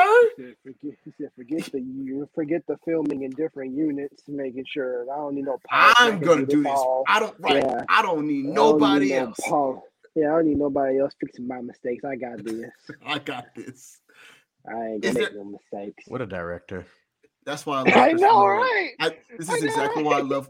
I after reading all of this about the Batman movies, I was like, you know what? This is exactly why. Anytime you have a movie coming out, I'm watching it on first weekend because Yeah, we're this man is attention to detail is amazing. But besides the point, It's my second favorite director. to my, to that point, is there any other Easter eggs that you guys wanted to speak about, or anything else y'all wanted to mention? Nope. Mm. All right. I got a lot of questions, and I feel like these are nitpicks, but we're gonna just go into them. First question, Ra's, how did you get in that cell, bro? I just, I just wanted, I have a question, bro. Like, He How did you get in that man's cell? Resources. He has resources. And the crazy thing is, he, He got people when on the he gonna Be inside. arrested. He knew he was gonna be arrested and knew exactly what cell he was gonna go to. And knew who he was. He had. He. You got that much somebody- influence that you he could be able to do he that? knew somebody. He knew somebody. I guess, whatever. All right, all right. Second, Thomas, Thomas, who gets out of a a play going the back alley? Like who does that? Golly. And who? Oh, oh, oh. One of the richest people. Boy, oh, I, I, that didn't make Wait, sense wait, to me. hold on. A follow up question. Thank you for bringing that up. Follow up question is: How do you do that with no guards, with no protection, You're one of the richest people in the freaking country. and you just walking out of a play in the back alley? What No paparazzi, right? No paparazzi saw saw saw you. None of your security guards didn't see you. None like that. You mean to tell me nobody saw you walk behind that back alley? Yeah, yeah, Thomas. Yeah, Thomas. That's why to this day I always say I know it's called Crime Alley, but I'm sorry to all Batman fans and everybody else who I might offend with this. To this day, I still don't understand why his parents why his parents did and why they make the decisions they did going down that alley. That just Even- doesn't make sense. to No, even no, even in the 30s. Let's be completely 110% honest. In the 30s, when after JF, I mean not JFK, after Abraham Lincoln was assassinated, they literally made Secret Service for the president, right? And they made Secret Service for that. And then celebrities, big time celebrities at the time, even mob people in the 30s were able to get their own security. You mean to tell me somebody That's who's what I'm literally running the entire city can't get two or three guards to watch them? Shut out of here. That's what I'm Shut up. saying. I get you. That's what I'm like I saying. I'm I emphasizing your point. I'm just like that literally makes no sense, bro. Makes not. Makes not. Sorry, I'm a huge Batman fan, but I'm like, bro, at least one guard, one guard. You could at Like, least why exit one. out the alley? Just Thank you. Kid's feeling sick. I don't Like know. just go out the front. Thank you. That doesn't make sense. And you And if they're so rich, they usually have like a chauffeur or something like like a limo driver, somebody. I bet you Alfred would have been there right there at the door waiting. right for at the door waiting on him. Exactly. My thing is too is also that he knows, like now even Ra's even said it at the beginning and throughout the film, they know that they were trying to battle the un- the the crime underworld of the city.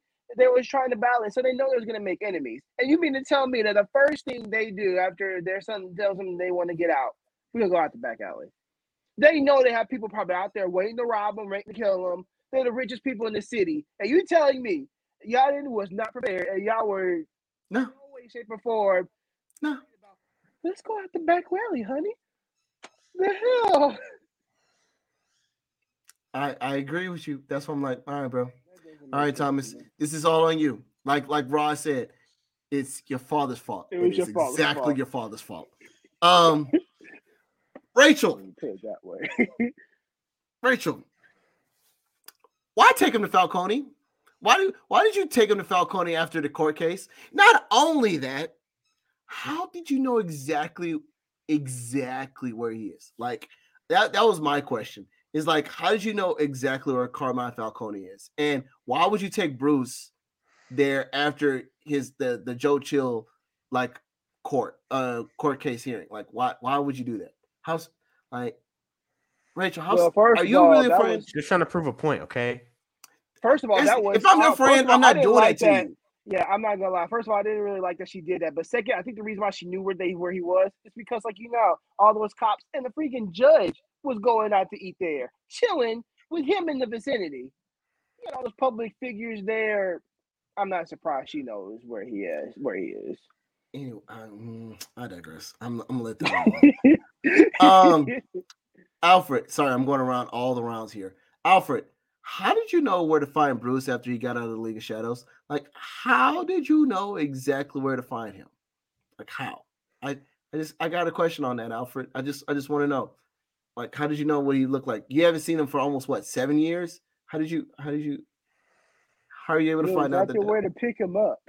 yeah how did you how did you knew that you know um my favorite addition to the batman franchise morgan freeman lucius i got a question for you you believe that white man do you really believe that man i would believe him talk about i'm going spelunking you know uh I think he knew from the jump something. I know, yeah, he sketchy. knew. Because don't forget, he even said something in a second. He was like, I forgot this quote he said, but that made Bruce realize, okay, I shouldn't be trusting, shouldn't be making this man look uh, to think that he's an idiot or something like that, or make this when, man when you look when like you were he- saying like you know if i have any questions like mr wayne and just be honest opinion, with me. right this, i'm i'm not an idiot he, he was like I, Yeah, just be honest with me. I'm not. Yeah, that's what he was. Yeah.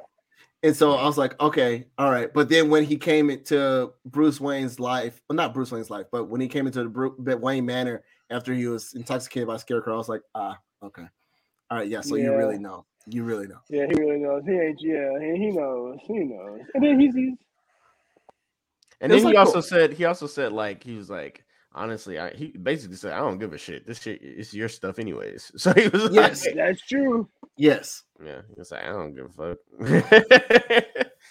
Now, question. So does a wave emitter can vaporize water? That was the only that was the only question I had about the the wave emitter that that we had with Wayne Enterprises. I understand the whole idea of like emitting water and vaporizing it and everything like that. I I I guess I'm I'm confused as to how that works. That's is can a wave emitter like vaporize water supply? Like Yeah, I don't I don't get that one either. I don't know if it was like supposed to be pushing heated like heated air maybe but like heat like But maybe waves though, like w- like radio waves, I feel like is what they're talking about.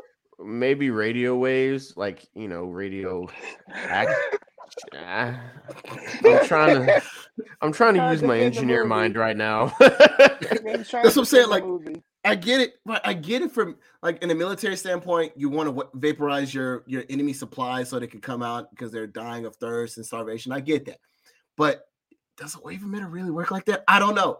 I need somebody with an Uh, actual. unless oh so if it's like like you do have radio waves and that's kind of how your microwave works so like maybe the waves you can like fluctuate the waves that are coming out of it and then Maybe mass produce that, or maybe just exponentialize that so yeah it can vaporize ex- the water supply. so it can vaporize the water supply maybe Maybe. Okay.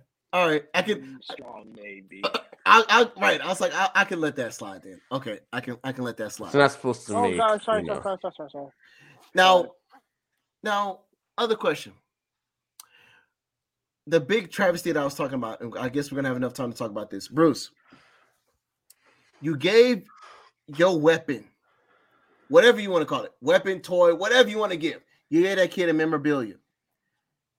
If anybody's smart, I'm tracking that. I'm figuring out where that comes from. I'm a I, my friends aren't gonna believe me. As soon as you give me that and I go to school with that to wherever Gotham, Gotham Academy, wherever the hell you call that school, wherever that is, somebody I'm taking it. If I'm that kid, uh, whoever the bully is, I'm taking it. I'm gonna find out where he got that from. And once I pinpoint it came from Bruce Wayne from Wayne Enterprises. Oh, Gotham, I got a new story for you. Like that's what I mean. Like I I didn't I- think about that. I didn't think about that. I was just thinking about now- like William. Uh, I was just thinking about what William said that that was bad for kids, but I didn't think about that aspect. I'm tracking his ass. Fair, I feel like a lot of the stuff because because you could say the same. I mean, you could say the same thing about uh any of his any of his uh tools or anything that he uses. Like you could basically say, you see that they, they you saw that big ass Batmobile on TV. Well, how could you not track that to to Wayne Enterprises? Like I was gonna say that does did a little come bit up of in the next right. That does come up in the next movie. We'll talk about that in a Yeah, moment. But yeah, that does come up in the next So yeah, movie. that's what I'm saying. So like, I mean, at that point, who gives a shit what this kid does? I mean, at that point, I mean, I don't know. I, I feel like I feel like they did a bad job about how he hides the stuff from from Wayne Enterprises, or like hides how Batman's getting stuff from Wayne Enterprises. He should have did a better job.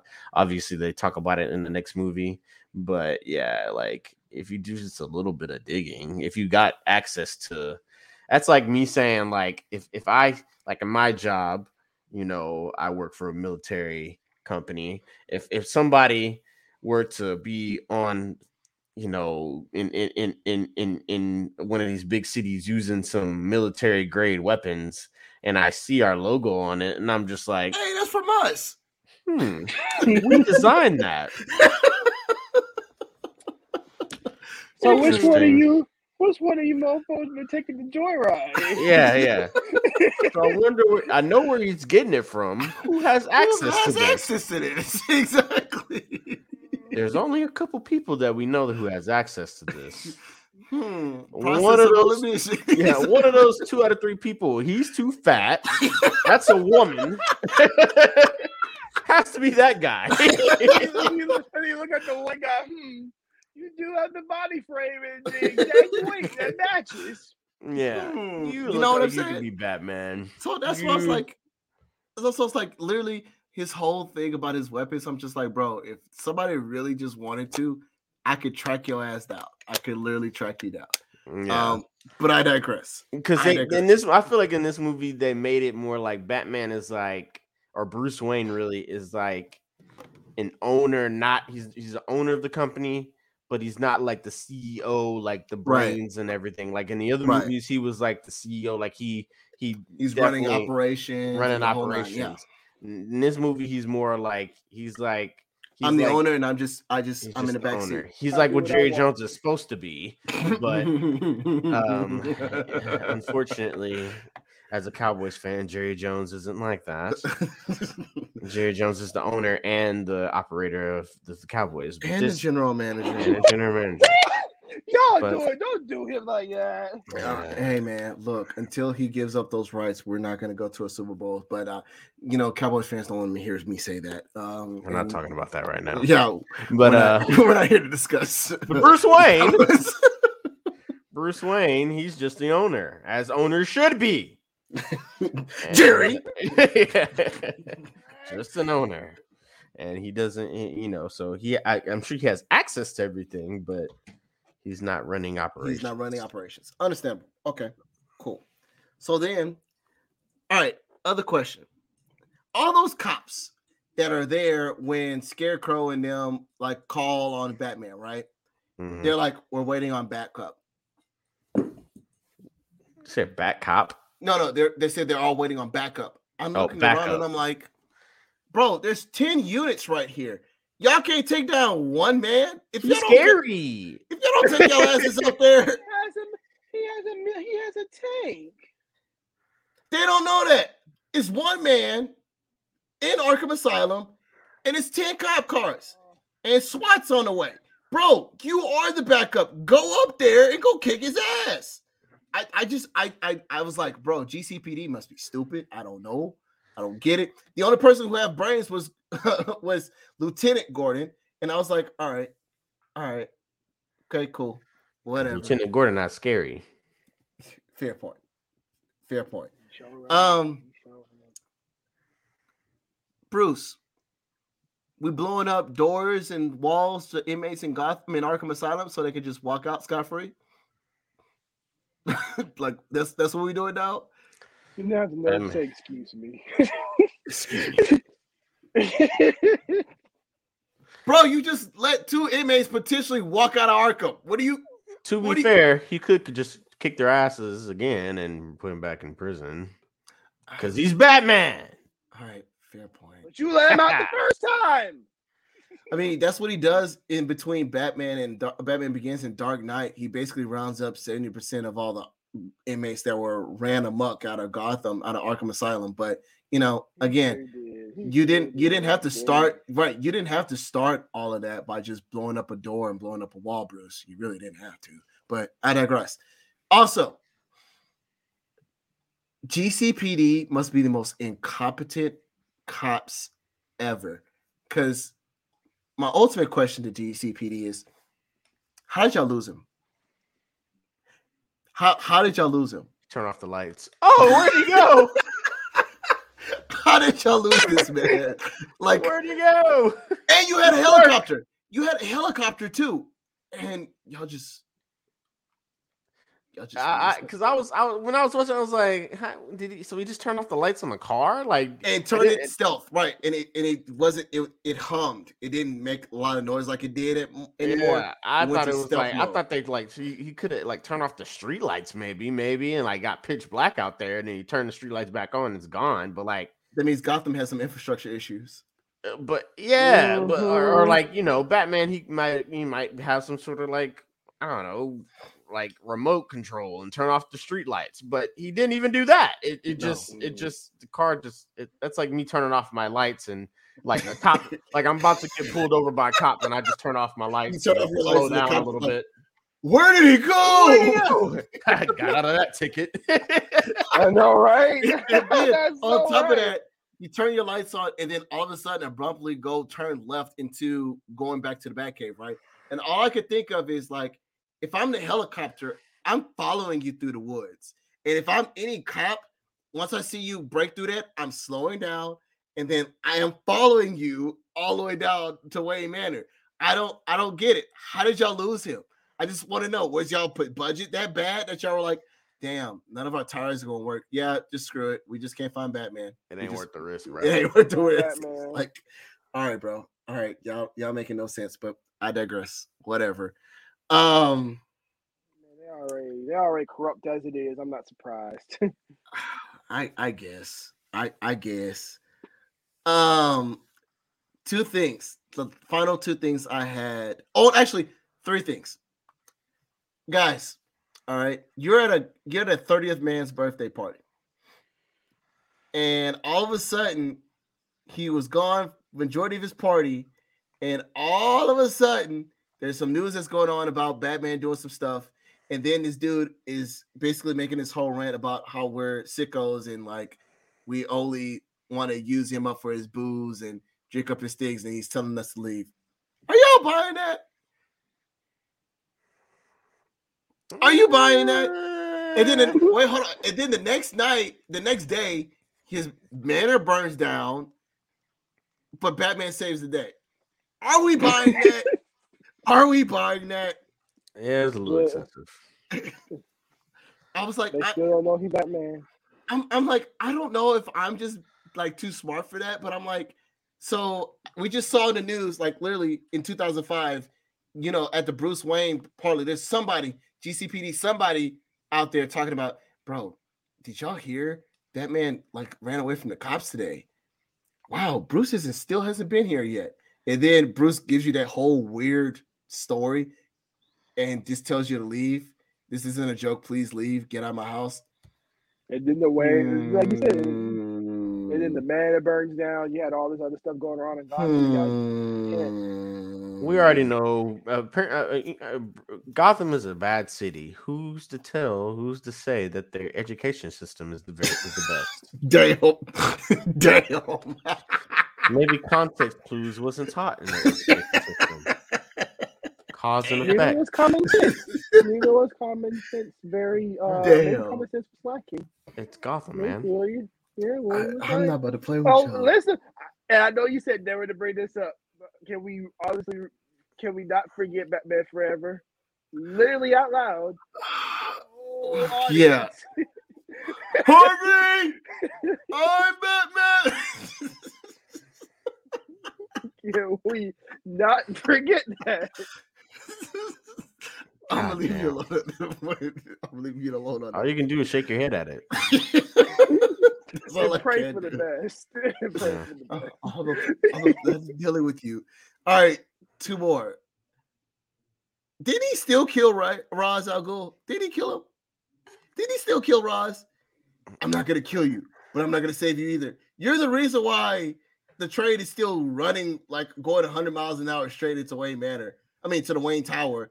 And yes, you you did a cool thing by letting your weight, like your your cape, come and take you out and let you fly out. Like cool, but you still let Ra's die.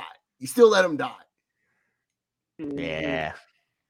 Like, was an issue. The man's dead. You still killed him. But he didn't kill know him what? though. You know what? With his hands. Because I was about to say, you know, right? You know what? He could have let something slide. I was gonna foreshadow for the future for the next episode, but I forgot. No, if he if that would happen, he actually would have killed him. But no, Oh no, we're gonna. We're, Technically, did he leave the little wait? So how did he get out? How did Batman get out? He jumped out of the was it the roof? The roof. no, of- he broke oh, no, the train. The, yeah, yeah, right the when he train, when he uh, was doing the rail the tram he basically broke it into pieces and remember one of the pieces was breaking out and it was just like the wind was gushing out of it so he basically just used And his so- wings to like take the wind to take him out of the air on the subway and fly him out Uh, okay. that's how I I got mean, there's a way out for us. He could have jumped out that window too. I don't know if he would have survived. Oh, he would he would have he would have never lived that far. He would- he but I mean, Damn. hey, been all over the place.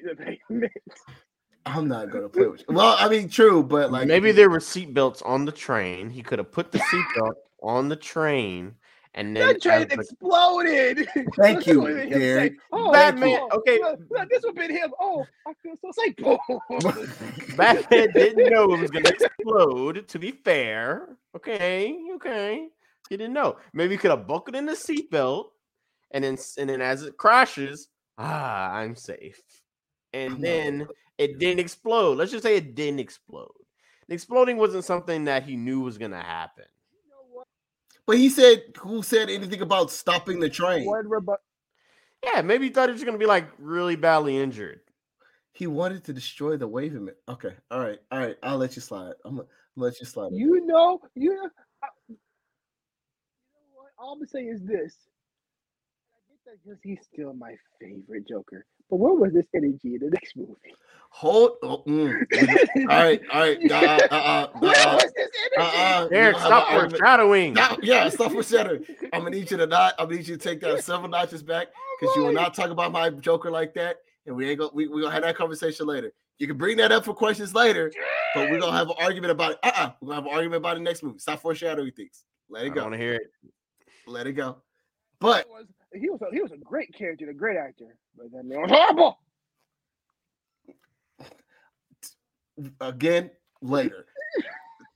so my final question, since Derrick keeps trying to bring up a movie that we ain't talking about yet, um, my final question is: the water supply still should be gone, right? It still should be gone because the train technically, uh, think about it. The train technically did reach Wayne Tower. It just the emitter blew up when it got to the, you know, to to the underground parking garage of the Wayne Tower. I ain't- I I, No, I was still was like I was agreeing with you. I, I- uh, it doesn't make sense. The wave emitter got did it, reached its destination, and it should have destroyed all of the water supply. It got it got to a point. So how did it? How did it actually stop? I Like, agree unless it I blew up- The reason why right, I think I think blew the up reason why is because like it was. I think it's because it was like maybe hit one of the parking garages of the po- of the tower, or it wasn't at a good center or a good location of the tower, maybe. But I agree because I was like, wait a minute, it did kind of crash right under Wayne Tower, maybe an area near it, if I'm not mistaken. I was like, hey, Christopher Nolan said, hey, just let it. And, uh, As long as it doesn't actually hit the tower, we good. I, I guess. All right. I guess. Whatever. Whatever. But that that was my only Mhm. questions. Those were my only questions I had for this film. Any others that I missed? No. no, you pretty much went over them for me. All right then. So then we're gonna go to grades. Since I brought up William in the beginning, we're gonna end with you, Derrick. Derrick, what is your grade for Batman Begins? Uh, excuse me, audience. Um, like I said, I think it was a very good um introduction, and even though it has its flaws, I think it was a very solid movie. So I give it. It might be too high, but a B plus. Okay. I mean, you gave Batman Returns a B plus, so I mean, yeah, okay, that's fine. William, Um, shit. If you give it a B plus, you're gonna think mine, and you thought that was too high. I'm giving this one an A. So whoa, whoa, sir, I give it an A. sir. This is a good movie to me. This was a good movie. I'm not gonna lie. I I, don't- I guess it is I my second favorite Batman movie. I don't know if it deserves the A, but damn, I It was either gonna be A or A minus, and I couldn't give it an A minus, so I'm giving it an A. oh yeah, no. They did justice to my Batman. Bruce Wayne has a good character story. He I, I like. Alfred. I like the villain. Like, there's not really that many complaints that I like. I mean, yes, there's a little bit of like weird stuff that goes on here, but like I- overall, like the movie's entertaining. It's a little slow at the beginning, but as as watching it now as an adult, I get definitely give it an A. Like as a kid, I probably be giving it like a C plus. Honestly, as a kid, I was gonna say as a kid, I would have gave this a B minus. dude, yeah. I'd have given it a B minus, C plus. but like um, yeah. being a, being an adult and being able to watch slower movies, the movie does take a while to pick up, which is why it doesn't get an A plus. plus, and it doesn't get an A plus because we already know it's going to get an A plus, A plus plus plus. A plus plus plus. but you know, this movie for me is Yeah, an it's A. a B It's it's it's I give it a nice 94, 95.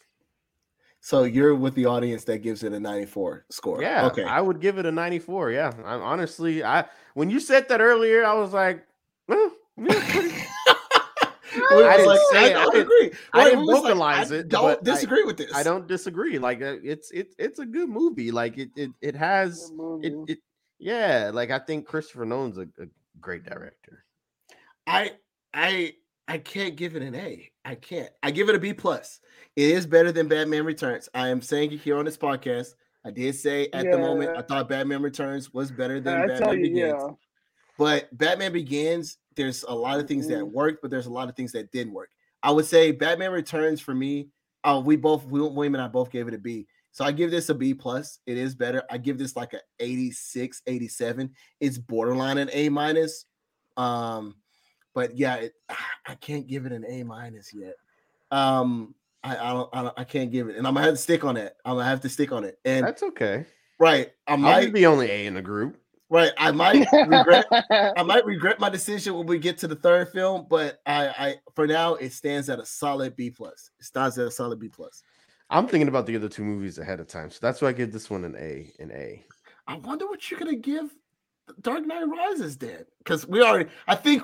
All right, audience, I'm letting this know now. I think all of us are gonna agree on what score we're giving the next film. That's not the one we should be worried about. I think the one that we're. I think the one that I feel like we're all gonna be divided on is the film after that one. I think we're all gonna be Yeah. divided. Yeah.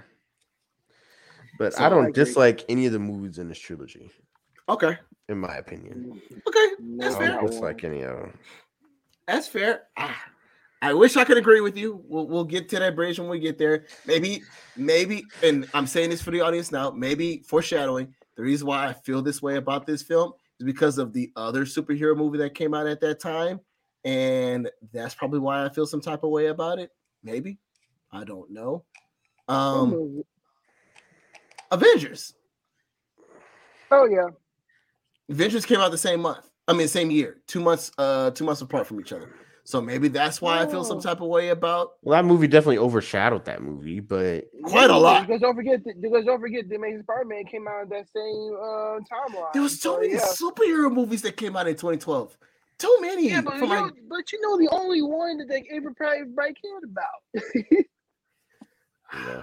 fair. We'll we'll get to that. I already said that in the last podcast. If I would have known Avengers was coming out, I would not have dropped a movie that year, a superhero movie that year. I don't know. no. I would have just been like, But you- y'all have it, Marvel, have it. But what's so wild is really quick. I'm going to this mini um really quick explanation. Um, working working and being an intern in the movie studio in the film industry, you know, like the release date for a lot of these movies. Well, pre-pandemic, pre-pandemic, you knew when any movie was coming out, right? Because it was slated on a certain day. They would make sure it was slated on that day so they can fast forward production and stuff like that. So Warner Brothers and Sony knew that Avengers was coming out on May 3rd of 2012. Like there was nothing stopping them from making that movie come out on May 3rd. So why did you think that you weren't gonna you were you're gonna get a piece of that pie? I don't get it. I really don't understand that. Maybe they And thought then- Batman was a bigger character than any of the characters that were in Avengers.